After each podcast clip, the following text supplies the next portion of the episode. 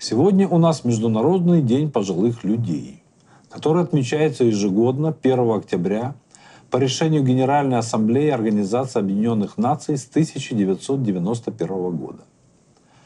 По данным Всемирной организации здравоохранения, число пожилых людей старше 60 лет в 2016 году приблизилось к 850 миллионам человек.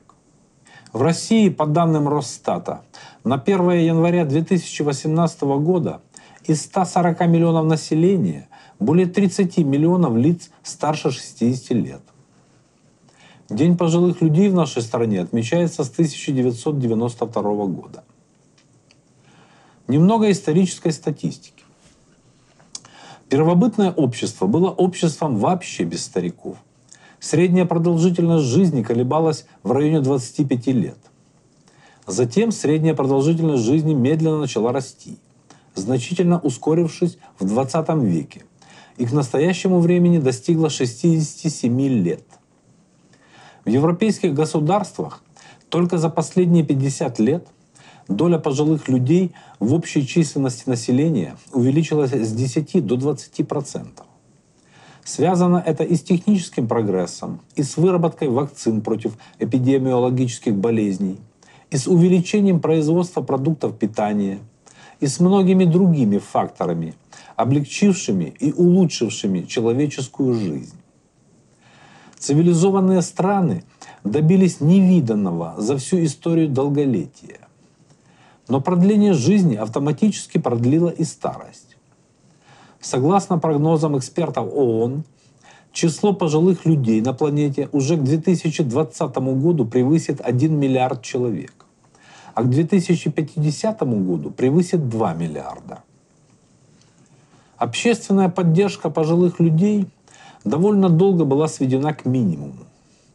Первая последовательная программа социального страхования стариков была воплощена в Германии только в 80-е годы 19 столетия. Если же говорить о России, то государственные пенсии на рубеже 19-20 веков были привилегией военных и гражданских служащих. Сохранялась также традиция назначения пенсий как особых привилегий за заслуги перед Отечеством. Помимо этого, существовали повышенные пенсии кавалерам наиболее престижных государственных наград, а также пенсии по болезни и инвалидности, которые полагались работающим в случае досрочного выхода на пенсию по состоянию здоровья. Начиная с 1912 года пенсия по инвалидности выплачивалась также рабочим частных предприятий. А вот российское крестьянство пенсиями не обеспечивалось вообще – и тем не менее, социальное страхование рабочих и система трудового законодательства в Российской империи признавались одними из лучших в мире. Об этом заявлял даже Уильям Тафт, 27-й президент США. Создание органов социального обеспечения в Советской России началось буквально в первые дни после Октябрьской революции. В ноябре 1917 года Ленин подписал постановление о создании Народного комиссариата государственного презрения. Через год были введены пенсии для инвалидов Красной Армии. В 1923 году для партийных активистов, старых большевиков. В 1928 году для работников горнорудной и текстильной промышленности.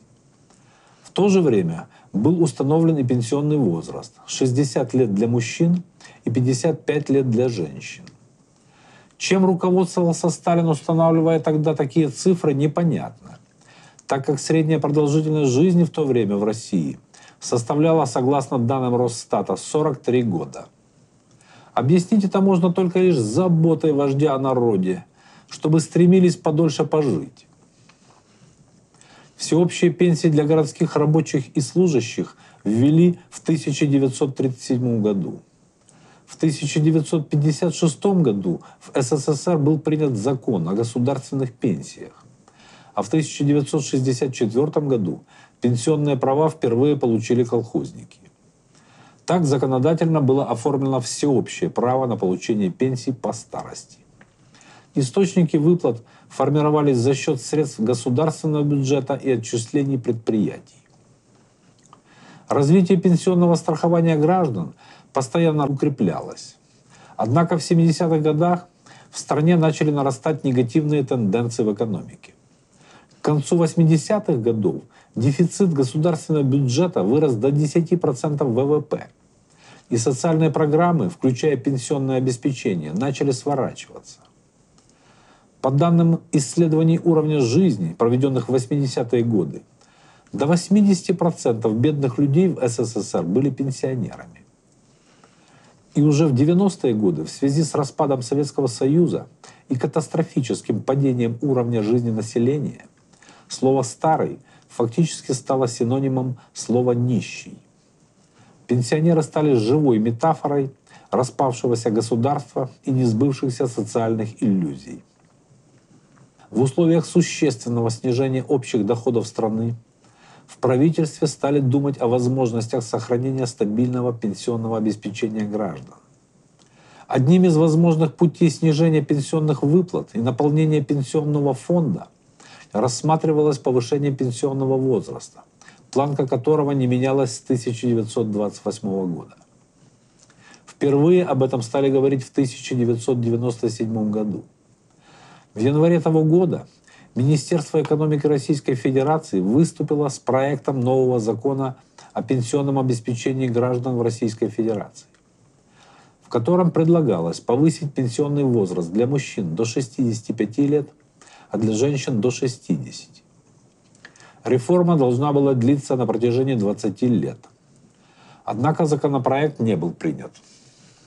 В начале десятых годов, наблюдая за постоянным увеличением дефицита пенсионного фонда, в правительстве опять стали регулярно обсуждать повышение пенсионного возраста. Так, в июне 2010 года занимавший в то время пост министра финансов Алексей Кудрин заявил о неизбежности реформ из-за низкого соотношения работающего населения к пенсионерам. 1,28 к 1, в то время как в 70-е годы было соотношение 3,7 к 1. Для сравнения, в Германии соотношение 2 к 1, в Японии 3 к 1, в Швеции 4,7 к 1. Такое же мнение о необходимости повышения пенсионного возраста высказывали тогда и другие видные экономисты. Однако находившийся в то время в должности премьер-министра Владимир Путин заявил о недопустимости повышения пенсионного возраста. Но в 2018 году, понимая, что проблемы с пенсионным обеспечением будут только усугубляться, руководство страны все-таки приняло решение о постепенном повышении возраста выхода на пенсию до 65 лет для мужчин и 60 лет для женщин. Минимальный страховой стаж при этом также решено было увеличить до 15 лет. Конечно же, это вызвало недовольство населения. Но справедливости ради стоит сказать, что ситуация с пенсиями в России, даже в нынешнем варианте, намного мягче, чем в Европе, Японии или США. В таблице представлены планки выхода на пенсию в различных развитых странах. Но, на мой взгляд, решать проблемы пенсионного обеспечения граждан и дефицита пенсионного фонда надо комплексно, а не только за счет повышения пенсионного возраста. Наряду с этим, думаю, необходимо отменять любые необоснованные пенсионные льготы и досрочные выходы на пенсию, которых у нас огромное количество. Мне так кажется, это тоже очень сильно укрепит бюджет пенсионного фонда. И еще, если мы стремимся к государству социальной справедливости и везде декларируем это, то давайте этой социальной справедливости добиваться прямо сейчас. Почему какой-нибудь прапорщик, отсыпавшийся на военном складе и никогда не участвовавший в боевых действиях, или чиновник, годами протиравший штаны в какой-нибудь госконторе и вымогавший взятки за любую бумажку, или гаишник, просидевший в засаде в кустах при дороге, вправе досрочно выйти на пенсию и получать ее в повышенном размере, а какой-нибудь предприниматель, создавший сотни рабочих мест и отчислявший миллионы рублей в пенсионный фонд, ни на досрочную пенсию, ни на ее повышенный размер права не имеет. Господа, давайте стремиться к социальной справедливости, о которой вы так много говорите с высоких трибун в разных Европах, в правительстве, в парламенте и особенно перед выборами. Давайте не только говорить об этом, но и что-то делать в этом направлении. А если наши власти надеются, что получат гарантированную поддержку тех слоев населения, которым они бросают подачки в виде всяких льгот и доплат, параллельно третируя предпринимателей и превратив их в козлов отпущения, то я напомню им старую офицерскую поговорку. Куда солдата не целуй, у него везде жопа. Что подтверждается всякими несанкционированными митингами на болотных площадях и цветных бульварах, в которых участвует очень много различных льготников. Противопоставляя предпринимателей народу и делая из них козлов отпущения, ребята из власти думают, что они нашли палочку-выручалочку такой себе громоотвод недовольства народных масс. Мол, кто во всем виноват? Предприниматели, хапуги беспринципные, налоги плохо платят и деньги в офшоры уводят, сволочи. Но в итоге выходит не совсем так, как задумывалось. Или даже совсем не так. Теперь нет поддержки ни у предпринимателей, ни у льготников. Доигрались. То же самое касается и либералов, рвущихся к власти – у них такие же надежды на всяких льготников. В этом они очень близки с кровавым режимом. Именно так они обзывают действующую власть. Везде, где только захотят. Но при этом сетуя на отсутствие свободы слова. Им тоже очень хочется побыстрее в чиновничье кресло, осчастливливать население своими мудрыми решениями. Только боюсь, как бы хуже не было. Ведь эти сторонники демократии – воинственно нетерпимы к любому другому мнению, прям как большевики. Если мы хотим успешно развивать экономику, то для этого нужно, чтобы каждый гражданин стал человеком, ответственным за свою судьбу, в том числе и за свою пенсию. Но это невозможно сделать, если граждане сами не делают отчисления на свою пенсию. За них это делают предприниматели. Основная масса населения понятия не имеет, какие отчисления делают работодатели в пенсионный фонд. Я об этом говорю с уверенностью потому, что когда я сам принимаю на работу даже профессионального бухгалтера или экономиста, то редко кто из претендентов точно знает, сколько процентов от заработной платы работодатель обязан перечислить на пенсионное страхование сотрудников, а также на медицинское, социальное страхование и страхование от несчастного случая. Они знают они об этом не потому, что тупые, а потому что это их никак не волнует, так как сами они эти взносы не платят и поэтому об этом и не помнят. Это не находится в зоне их жизненных интересов. Об этом пусть голова болит у работодателя. Я уверен, что вы, мои уважаемые слушатели, подтвердите правдивость этих моих слов именно тем, что мало кто из вас знает, какие отчисления от вашей зарплаты – работодатель делает в различные фонды, в том числе и в пенсионные. Правильно? Не лгу, а вы сразу спорите. Но не расстраивайтесь. Об этом не знают не только профессиональные экономисты, но, думаю, и члены правительства, да и депутаты, которые точно так же получают зарплату в кассе и понятия не имеют, как зарабатываются деньги. Они умеют только безответственно повышать налоги на тех самых предпринимателей – ведь для них это просто цифры. И чем цифра больше, тем им кажется, что это, конечно же, лучше. И вот эта детская, прямо пропорциональная, примитивная экономическая логика прочно сидит в головах наших министров и депутатов. Ведь это же так просто для понимания. Чем выше налоги, тем больше денег в бюджете. А то, что это не всегда имеет положительный эффект для экономики, и что малые и средние предприятия банкротятся и закрываются пачками, не выдерживая налогового пресса, так это, по их мнению, злокозненные предприниматели работать не хотят. По данным аудиторско-консалтинговой сети «Финэкспертиза», в 2018 году число закрывшихся бизнесов в два раза превысило число открывшихся. Тренд по превышению количества закрытых компаний в целом по России – над числом открытых начался еще в 2016 году и продолжился в 2017-2018 годах. Финэкспертиза в исследовании ссылается на данные Росстата. Обычно перед выборами власти любят рассуждать о снижении налогов.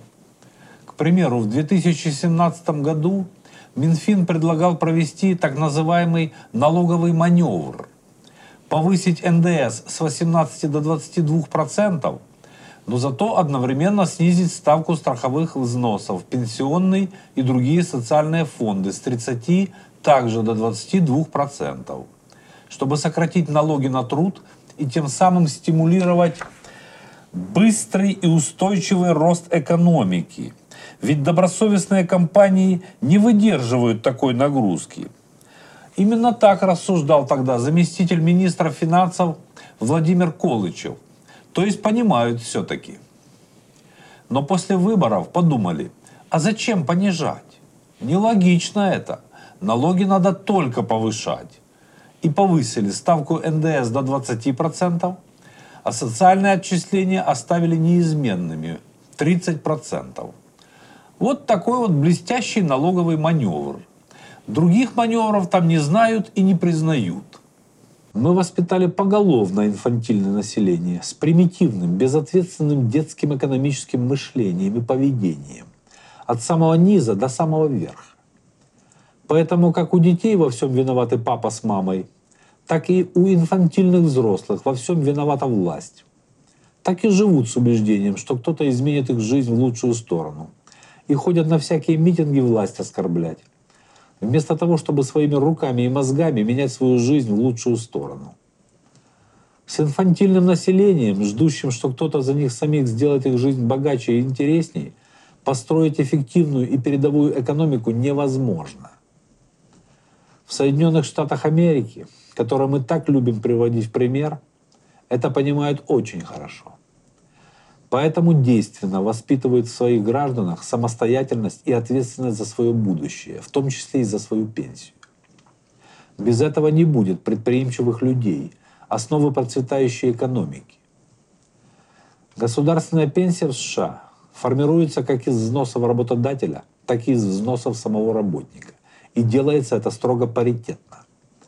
То есть 7,65% от заработной платы вносит из своих средств работодатель и ровно столько же платит сам американец из заработанных денег. В тех случаях, когда американец сам себе работодатель, то есть работает на самого себя, занимаясь собственным делом, он вносит на государственную пенсию 15,3% своего дохода. То есть 7,65 как работник и столько же, как собственный работодатель. И все это вместе в любом случае на 30% меньше, чем платит российский работодатель в наш пенсионный фонд, отчисления которого за каждого работающего составляют 22%. Как вы думаете, будет ли развиваться наш бизнес, которого душат подобными налогами? И будет ли у наших людей формироваться ответственное сознание взрослого человека и гражданина своей страны, если они понятия не имеют, откуда и за счет чего и кого формируется их будущая пенсия. Зато властям это очень удобно. Ведь если люди будут сами отчислять средства на свою пенсию, то они будут точно знать уровень этих отчислений. И любое повышение этого уровня будет вызывать вопросы у населения. А так толпа ничего не знает, ее это не касается. Поэтому можно измываться над предпринимателями, как тебе заблагорассудится. Устанавливать любые отчисления. И еще потом в прессе подстрекать толпу, что хапуги-предприниматели недовольны тем, что правительство в заботах о народе подняло пенсионные отчисления этим самым предпринимателям. Возвращаясь к обществу социальной справедливости, которое мы так мечтаем построить. Скажите, справедливо ли, что у нас различные категории трудоспособного населения делают неравные отчисления в пенсионный фонд. К примеру, наемные работники не платят туда вообще ни копейки, но больше всех претендуют на высокие пенсии. Самозанятые предприниматели отчислений в пенсионный фонд также не делают. Индивидуальные предприниматели платят только 1%, плюс некая фиксированная годовая сумма – Обычные же предприниматели, тот самый малый и средний бизнес, на котором обычно держатся экономики всех развитых стран, и о которых так заботятся у нас в стране всевозможные чиновники, платят в пенсионный фонд несоизмеримо больше, целых 22% от фонда заработной платы за себя и всех работников. Помимо этого, Правительством уже много лет, как установлены предельные базы годовой заработной платы для исчисления страховых взносов на обязательное социальное и пенсионное страхование. После превышения этих предельных баз уровень отчислений в пенсионный и другие фонды существенно снижается. Для тех, кто не понял сухого чиновничьего языка, переведу. Богатые платят в пенсионный фонд намного меньше, и причем давно.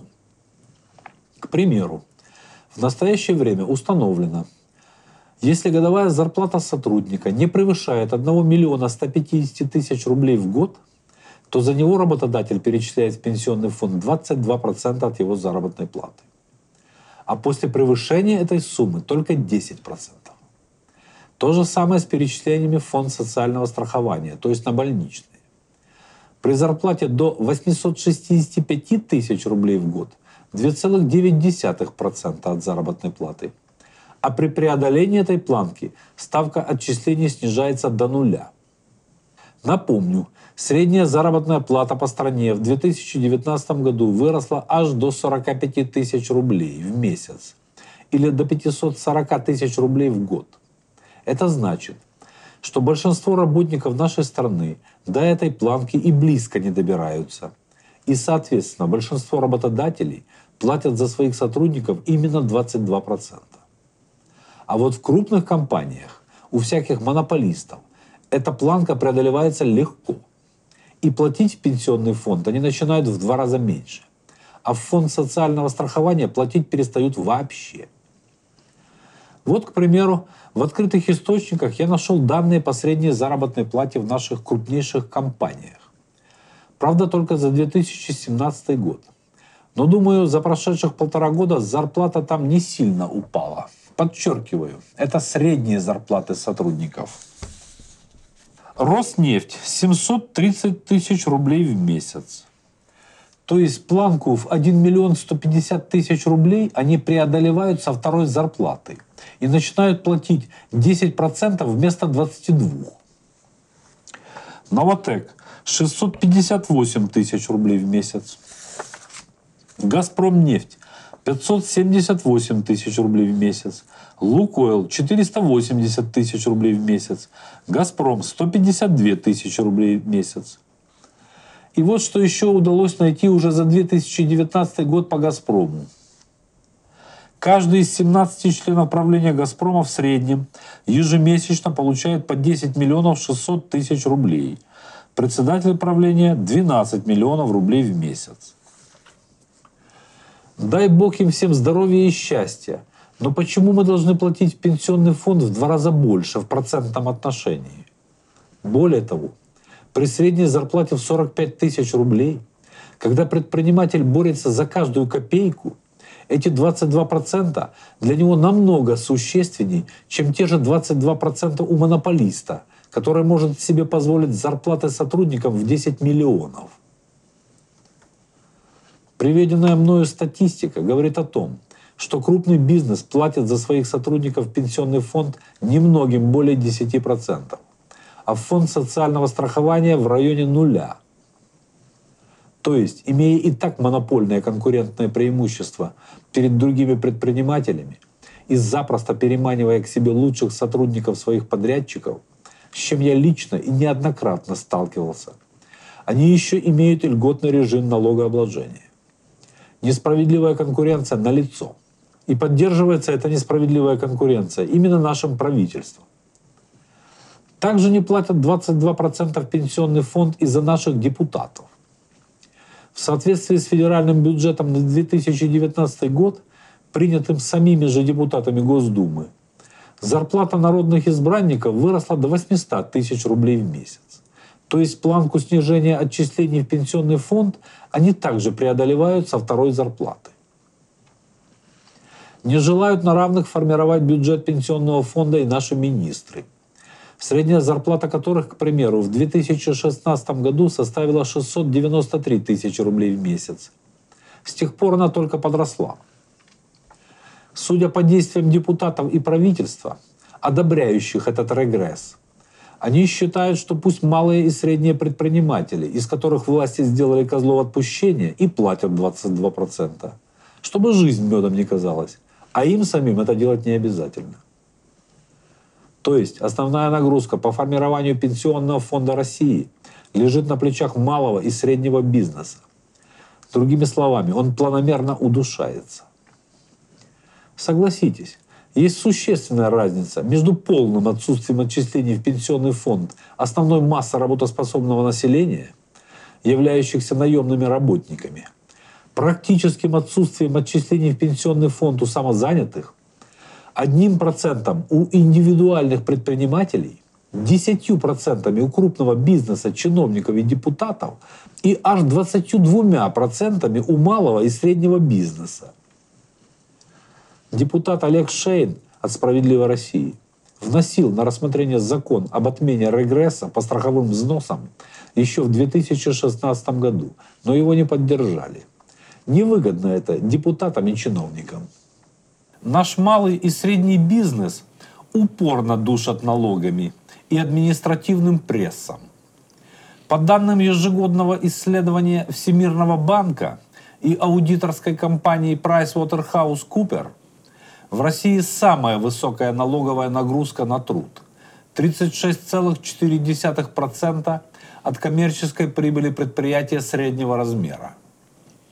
В мире этот показатель составляет в среднем лишь 16,1%. Для сравнения, в Соединенных Штатах Америки 9,8%, в Великобритании 10,8%, Казахстане 11,3%, в Канаде 12,6% и больше всего в Германии 21,5%.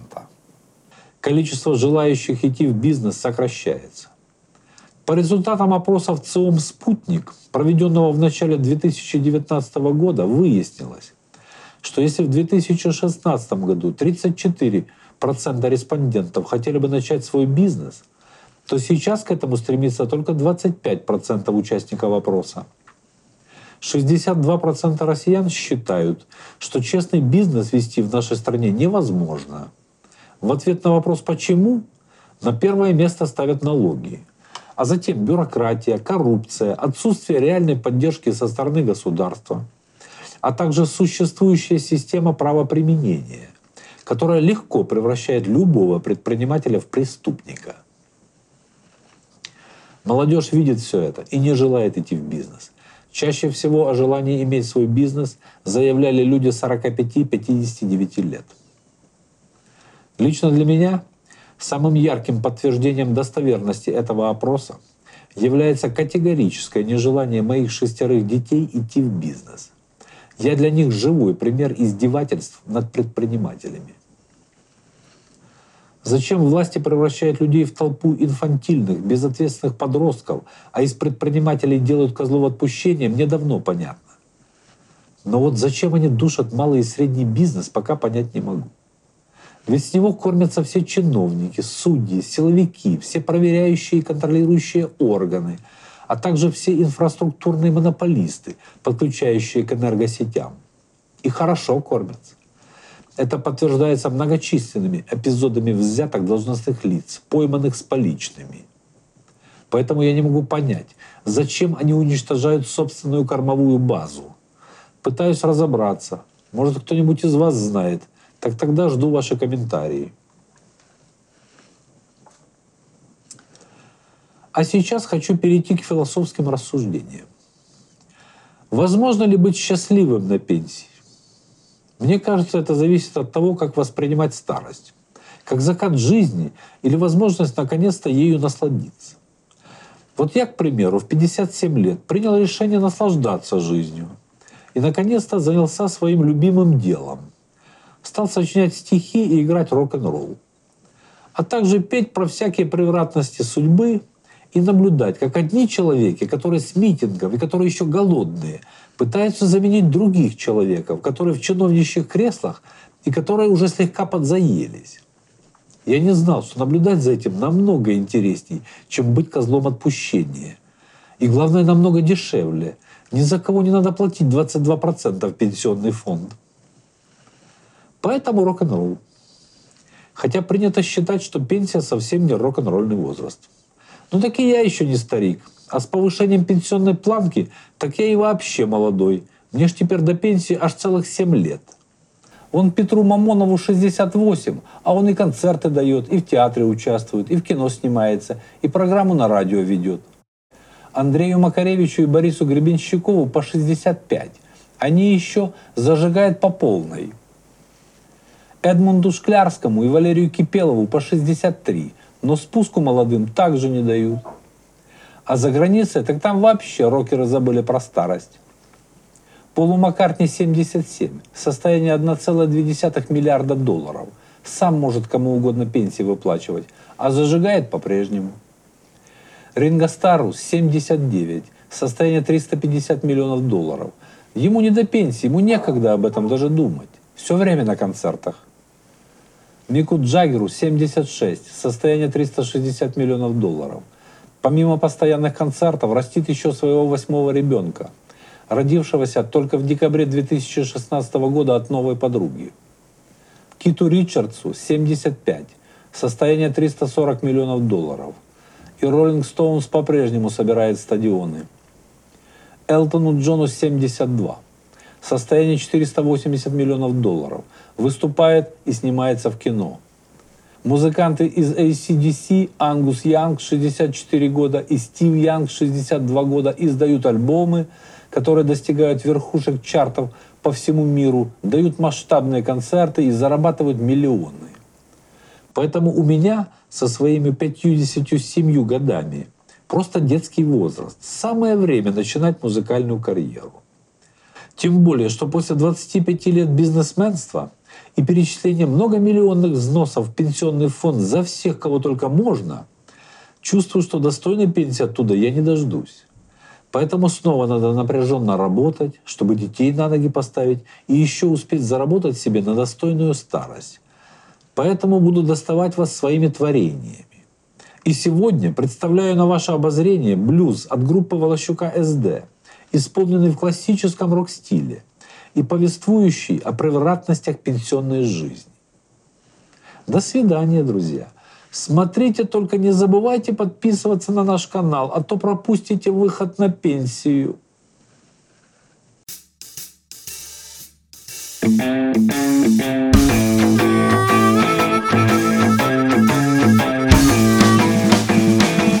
От колыбели и до пенсии – Отрезок быстро мы пройдем. Узнать бы было интересно нам Как это время проживем. Узнать бы было интересно нам Как это время проживем. Одним удача улыбнется. Папики есть, можно гулять. Ну а кому-то, чтобы выжить Придется как валу пахать. Да-да, кому-то, чтобы выжить. Придется как валу пахать. Вот бы без забот Жизнь свою прожить Огнево найти Джина отловить золотой. Бизнес замутить. И пакет контрольный Из рук не упустить. Время прошло и все случилось. Уже на пенсию пора. Всю жизнь гулять